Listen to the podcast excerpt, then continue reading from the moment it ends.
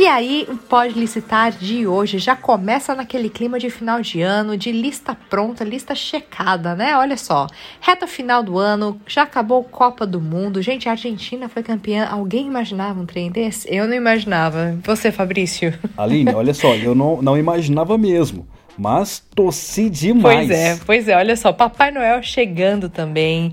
E se você está aqui com a gente no Pode Licitar, você também está fazendo ali o seu cheque final da lista, né? Fazendo ali um cheque final da sua lista, claro, para os planos de sucesso de 2023, certo? Tô aqui eu, Aline Rocha e também Fabrício Lázaro com a gente. Fabrício está fazendo a sua listinha? Na verdade, estou fazendo ainda, tá? Deixando tudo pronto. Tá quase pronto. Isso isso aí, olha, você ouvinte está no lugar certo, assim como o Fabrício está se planejando, você também está. Então, bora, porque hoje a gente vai falar de licitações para fornecedores de material e serviços de informática. Um tema muito atual, super interessante e que também chama muito a atenção de empresários por aí, não é verdade, Fabrício? Super verdade, Aline. Olha só, um oi, menina, para você, um oi para o nosso ouvinte assíduo aqui do Pode Licitar. Dizer que estou muito feliz em estar aqui em mais esse episódio. Esse já é o episódio número 28 do Pode Licitar. Sensacional, né? Por isso, muito obrigado a todos que estão empenhados né, nessa na produção do Pode Licitar, inclusive nosso ouvinte querido. Obrigado mesmo. Aline, o que você disse, eu assino demais da conta, porque é muito interessante mesmo. Olha só, esse ano que está acabando foi extremamente bom para um monte de empresários que, assim, se deram muito bem vencendo licitações. E muitos já testemunharam que foi fundamental contar com o apoio do portal de compras públicas. Que legal, né, Aline? Esses testemunhos são muito legais, né? Essas opiniões. Sim demais. E sobre o tema de hoje, Aline, nós continuamos com essa série de conversas com ela, com a poderosa, com a sócia do Pode Licitar, que já é sócia, né? A, instru a instrutora do portal de compras públicas, Daniele Verríssimo, direto de Recife, Aline, e ela já está conectada com a gente. A Dani, maravilhosa. A dona do sotaque mais bonito, a dona da explicação mais gostosa e da paisagem mais bonita também, né, gente? Recife. Isso. então, bora oh. lá falar com ela. Roda a vinheta, Fabrício. Vamos. Pode licitar. O podcast do Portal de Compras Públicas.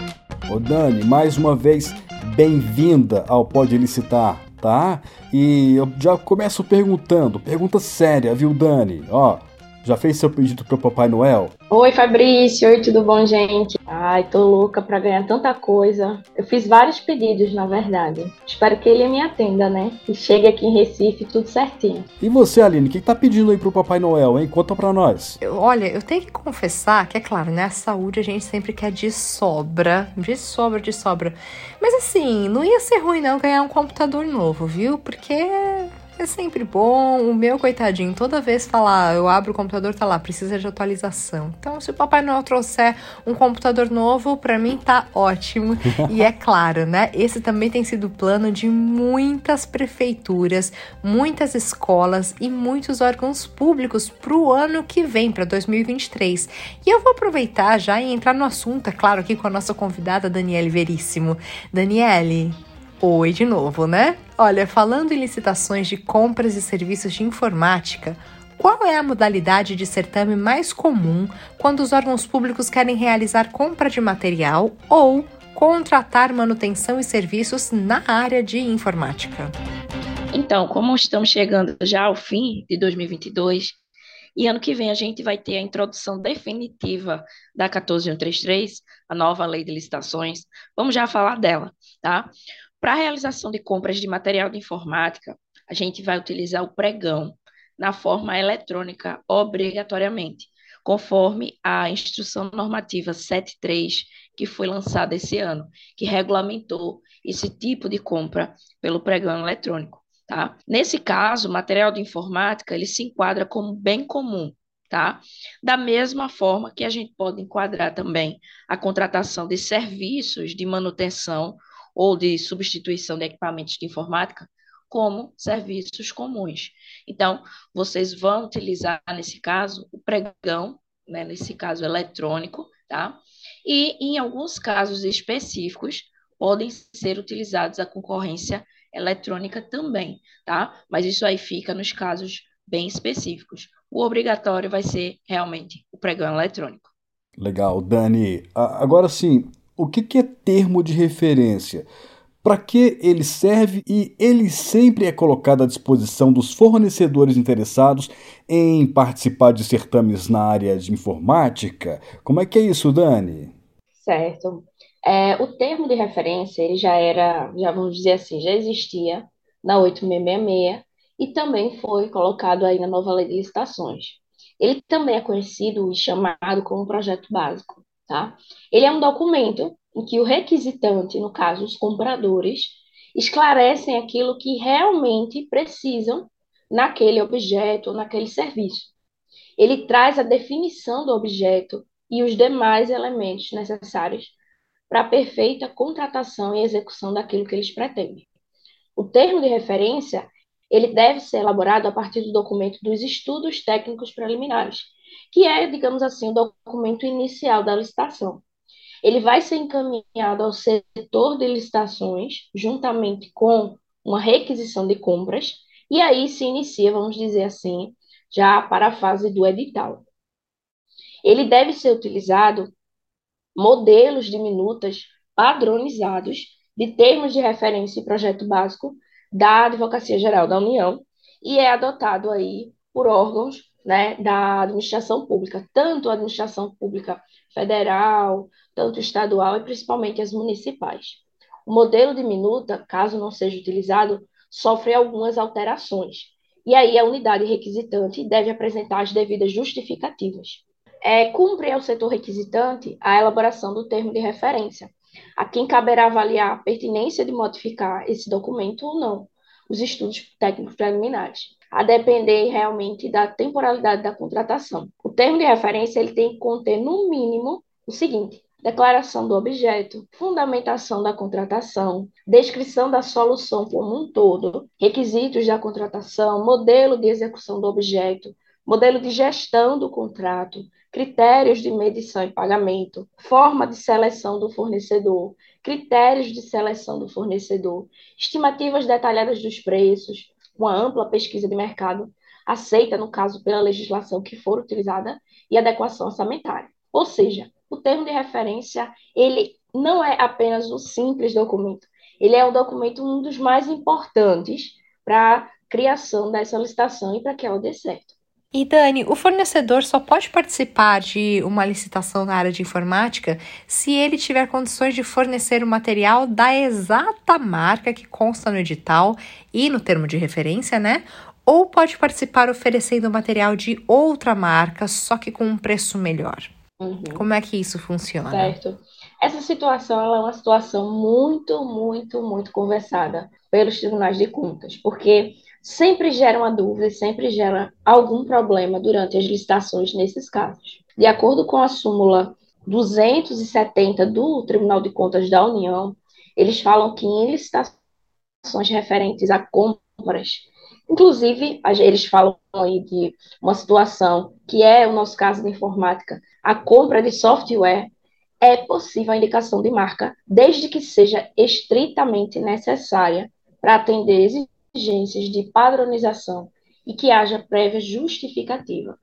Apesar de possível, é, aí a todos que a indicação de marca em certames de licitação não é a regra, tá? É vedado pela nova lei de licitações e também pela 8666 a realização de licitações indicando marcas sem que haja uma justificativa. Para que eu tenha, vamos dizer assim, no meu edital, a indicação de uma marca, eu preciso de uma justificativa técnica possível ali e aceita, tá?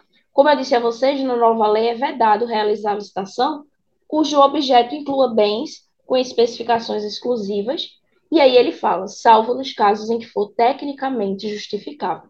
Ou seja, para que a gente compre é, é, o fornecimento aí de bens ou compre algum objeto, de materiais exclusivos, de serviços exclusivos, deve ser feito de forma justificada, tá? Então, eu tenho que ter, vamos dizer assim, a especificação completa desse bem a ser adquirido, mas o geral seria sem indicação de uma marca, tá? Quando o TCU aprova situações em que eu posso indicar uma marca, ela diz que tem que ser de forma motivada, documentada, uma ordem técnica ali com as razões certas e justificadas, tá? Então, quando vocês se depararem com uma licitação em que haja no edital a compra, vamos dar um exemplo de um computador, e eu esteja pedindo uma marca específica, junto daquela marca tem que estar a justificativa do porquê eu quero comprar aquela marca, tá? E não só porque eu quero aquela marca, tem que dizer o porquê, a razão, tá? É, não se deve confundir a impossibilidade de exigir marca com a menção à marca de referência, tá? É isso que eu estou dizendo a vocês. Ah, mas na lei está dizendo que é vedado a indicação de marca, mas a indicação de marca sem uma justificativa, tá? É, quando a gente vai ali fazer uma licitação para comprar celular, eu não quero um celular qualquer, Pode acontecer situações em que eu precise de uma marca específica, porque ela tem um aplicativo específico, ou até alguma forma de, vamos dizer, de carregar o celular diferente. Então, eu tenho que justificar tecnicamente essa situação, tá? Agora, Dani, é... existe alguma referência legal que assim beneficie empresas do próprio município onde o órgão público responsável pela licitação está sediado? Existe sim. É, a gente teve em 2006 a criação e a publicação da Lei Complementar 123. Essa lei é o regimento das microempresas e as empresas de pequeno porte. Nesse momento, a gente teve benefícios né, para esse tipo de empresa nas licitações.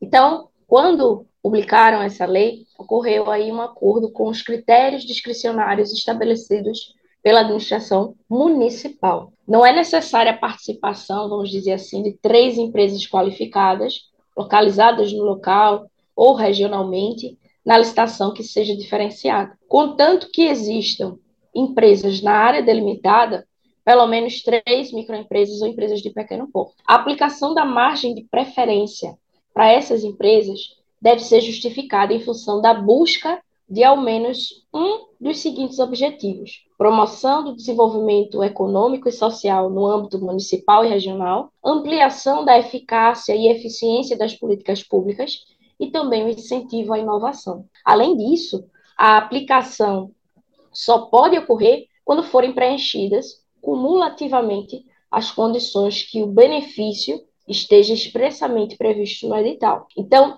a MEPP, no caso, microempresa ou empresa de pequeno porte, tenha efetivamente participado da licitação e ofertado preço que, apesar de poder ser superior ao menor ofertado, esteja dentro da margem de preferência.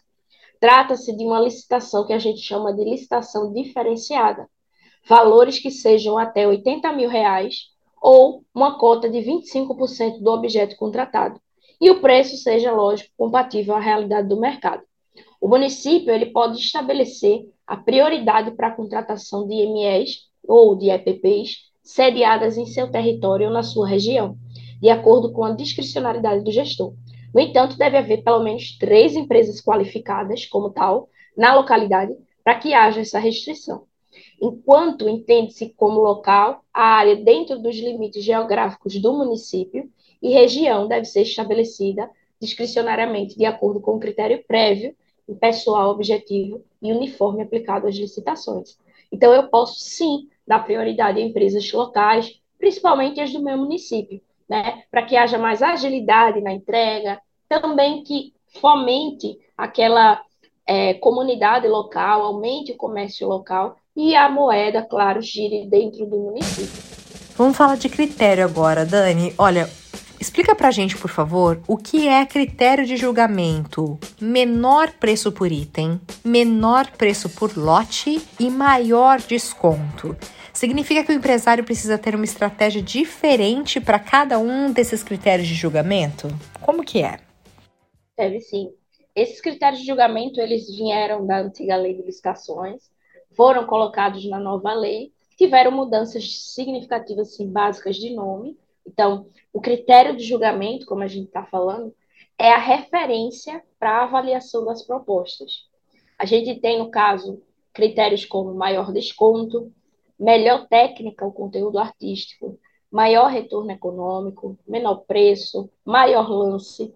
Então, esses tipos de critério de julgamento é que vai dar base de como a gente vai selecionar a melhor proposta ali naquela licitação. A gente tem, no caso, como a gente falou agora, três situações. A do menor preço, a gente pode entender menor preço como o quê? Eu vou, como compradora, dar um intervalo mínimo entre os lances. Então, vamos dizer que eu dou um intervalo de um real. E os fornecedores só vão poder baixar o preço deles, ou seja, menor preço, conforme aquele intervalo. Então, eles vão baixar o preço dele conforme esse um real. Então, baixando de um em um real. Se o valor de referência for mil reais, vai baixando 999, 998, até alguém parar de dar lance e aquele seja o preço final. O menor preço, ele funciona dessa forma. Eu quero encontrar o menor valor naquela disputa da licitação. O menor preço por item, nas licitações que a gente tem por itens, o objeto é dividido em partes específicas, cada qual representando um bem de forma autônoma, ou seja, sozinha, razão pela qual aumenta a competitividade do certame, pois vai possibilitar a participação de vários fornecedores. A gente pode ter situações de licitação em que eu tenho ali 100, 200 itens, ou até 5, 10 itens. Cada item ali vai ser disputado de forma isolada. Então, a gente pode ter um item assim, ó, o primeiro é um lápis, o segundo é uma caneta. Então, o fornecedor que quiser participar da disputa do lápis, ele vai ali e participa daquele item específico. Se for o menor preço por ele, vai ter que ir baixando o preço daquele item, tá? Para poder ser o campeão. Já na licitação em que a gente tem o um critério de julgamento por menor preço por lotes, a adoção desse critério de menor preço por lote se agrupam itens, tá? Determinados itens em um só lote. E aí se promove o julgamento daquele lote por completo, com base no preço total daqueles itens que estão agrupados nele e não no preço de cada item dentro daquele lote. Então, a gente tem essas situações de disputa por lote em seu valor global. Eu vou ter ali dentro do lote cinco itens, e quando eu, fornecedora, for ali concorrer, né, participar daquela licitação, eu vou ter que arrematar aquele lote por completo, com os cinco itens dentro daquele lote. Então, o valor dele vai ser do lote por completo eu vou ter que baixar o valor, o menor preço, do lote por inteiro. A gente ainda tem também um critério de julgamento que a gente conhece por maior desconto. Ele constitui um critério de julgamento decorrente do tipo de licitação de menor preço. Como? Na aplicação desse critério, o menor preço é apurado em razão do desconto oferecido pelos licitantes sobre um parâmetro de preços definido pela administração no edital. Ou seja, Imagina que eu tenho uma licitação por maior desconto. E aí eu dou ali aquele percentual, ao invés de dar um intervalo mínimo entre os lances em valor, eu dou em percentual. E os fornecedores vão baixando o preço, de que forma? Eles vão pegar aquele percentual e vão descontando do valor da licitação. Então, se o percentual for de 2%, os fornecedores vão tirando 2% do valor total da licitação, até que alguém pare de dar né, esse lance, no caso, desconto, e aí chega no menor valor ali encontrado, conforme o percentual que foi tirado. Legal, nossa, o Pode Licitar realmente traz temas muito interessantes, né? Por isso a gente fica feliz demais de estar aqui nesse, nesse, nesse projeto, nessas, nessas produções, porque a gente está sabendo de grandes resultados de pessoas que estão seguindo conselhos dos nossos instrutores que trazemos aqui no portal, enfim. É realmente um portal, né? Um portal para o sucesso. Por isso, muito obrigado a você que está conosco em mais esse episódio do Pode Licitar. É, que ao longo desse 2022, nasceu em 2022 o Pode Licitar, lá em janeiro. Estamos aqui finalizando o ano com, com ele e, e assim, é realmente muito sucesso, né? Dani, vamos lá. Essa aqui é um pouquinho é, mais longa a pergunta, né? Uma dúvida, é... mas vamos lá. O fornecedor que sair vitorioso na licitação é quando da execução do contrato ao longo do período deverá encaminhar ao órgão público nota fiscal, é, fatura de cada produto ou serviço prestado cada vez que forneceu o produto ou prestar um serviço ao longo do ano, ou existe assim uma forma de pagamento fixo, contínuo, mês a mês durante o período de vigência do contrato? É contigo, Dani. Toda licitação, quando a gente fala sobre contrato, execução, o fornecedor principalmente tem que ficar de olho no edital.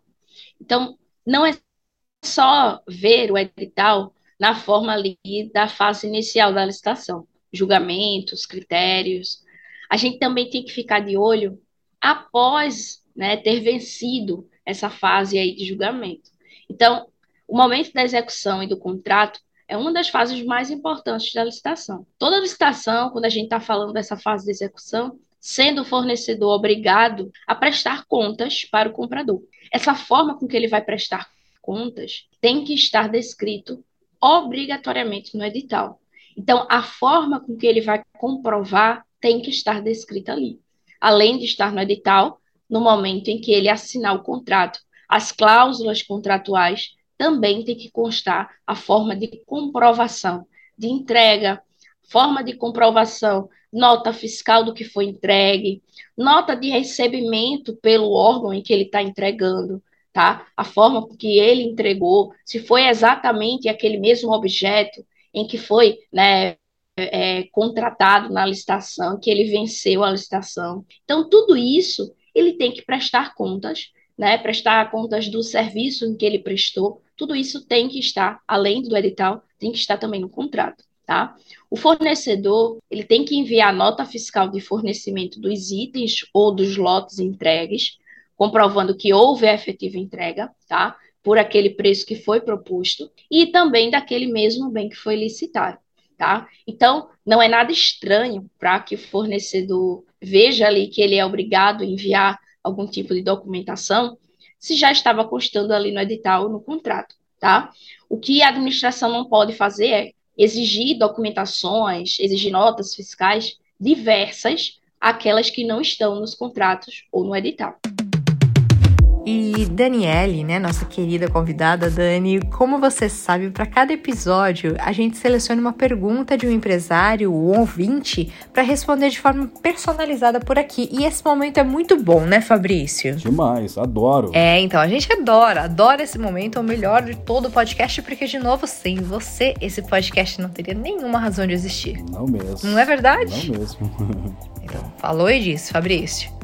Olha, hoje a pergunta veio de Colatina, no Espírito Santo. E quem enviou a dúvida enviou pelo e-mail imprensa@portaldecompraspublicas.com.br. A pessoa que mandou a pergunta de hoje é a Janice Vitali. E olha, na verdade, ela trouxe pra gente uma preocupação bem interessante, intrigante. Mas antes de tudo, roda a vinheta, Fabrício. Bora! Fala aí, fornecedor. Tá, eu trago aqui então o questionamento da Janice, tá, Daniele? Ela diz assim: em caso de a empresa contratada estar prestando serviço a um órgão público que for extinto, o contrato é obrigatoriamente encerrado? Ou esse contrato é transferido para um outro órgão?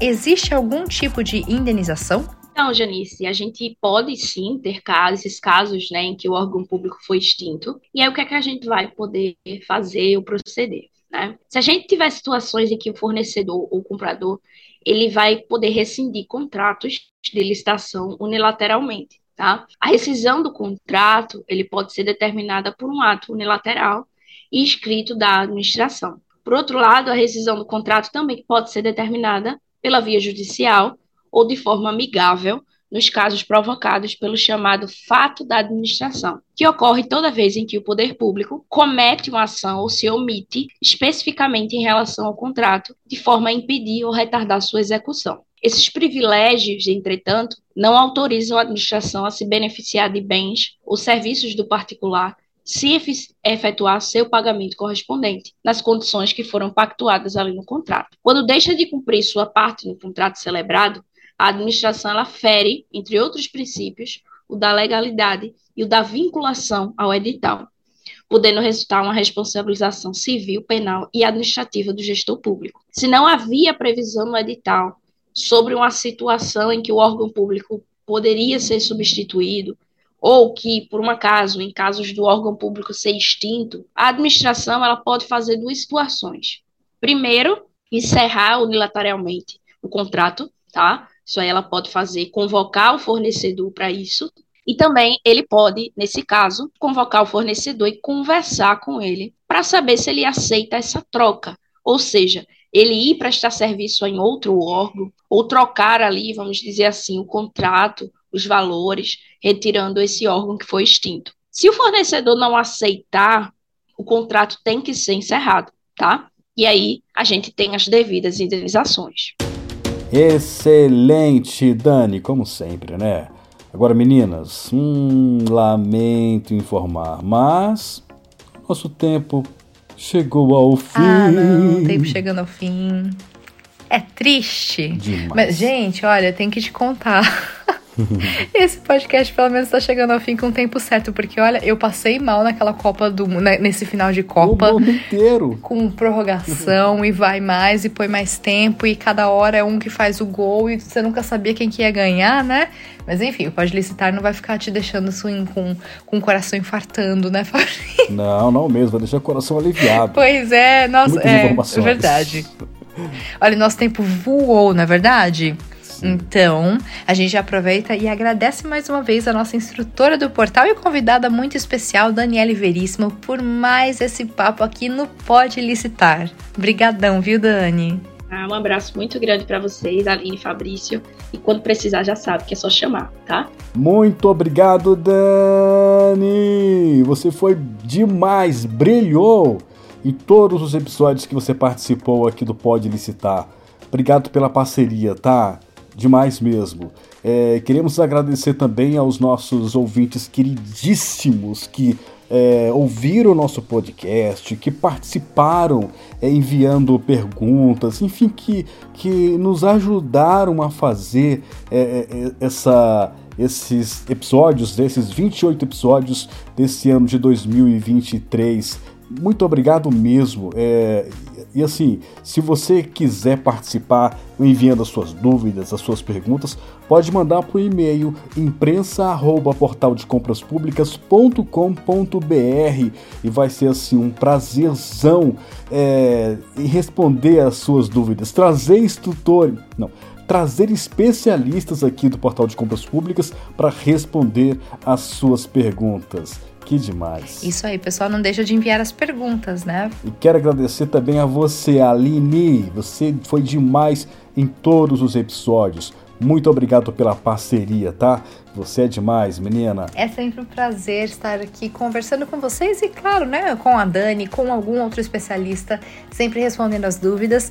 E é importante também lembrar que tem as redes sociais. Fabrício, esse papo aí é com você. Exatamente. Você que está nos ouvindo, você pode é, curtir esse episódio lá no, no, nas redes sociais do Portal de Compras Públicas, no Instagram, no Facebook. Você pode inclusive marcar um coraçãozinho lá no Spotify, pode colocar adicionar a sua playlist favorita lá no SoundCloud, no Deezer, no iTunes Podcast, enfim, na sua plataforma preferida. E também compartilha, né? Compartilha essas informações com quem você gosta, porque é importante compartilhar coisa boa. Isso mesmo. Gente, olha, um beijão, um grande abraço e a gente fica Pro ano que vem? Pro próximo ano, Fabrício? Pro próximo ano, Aline.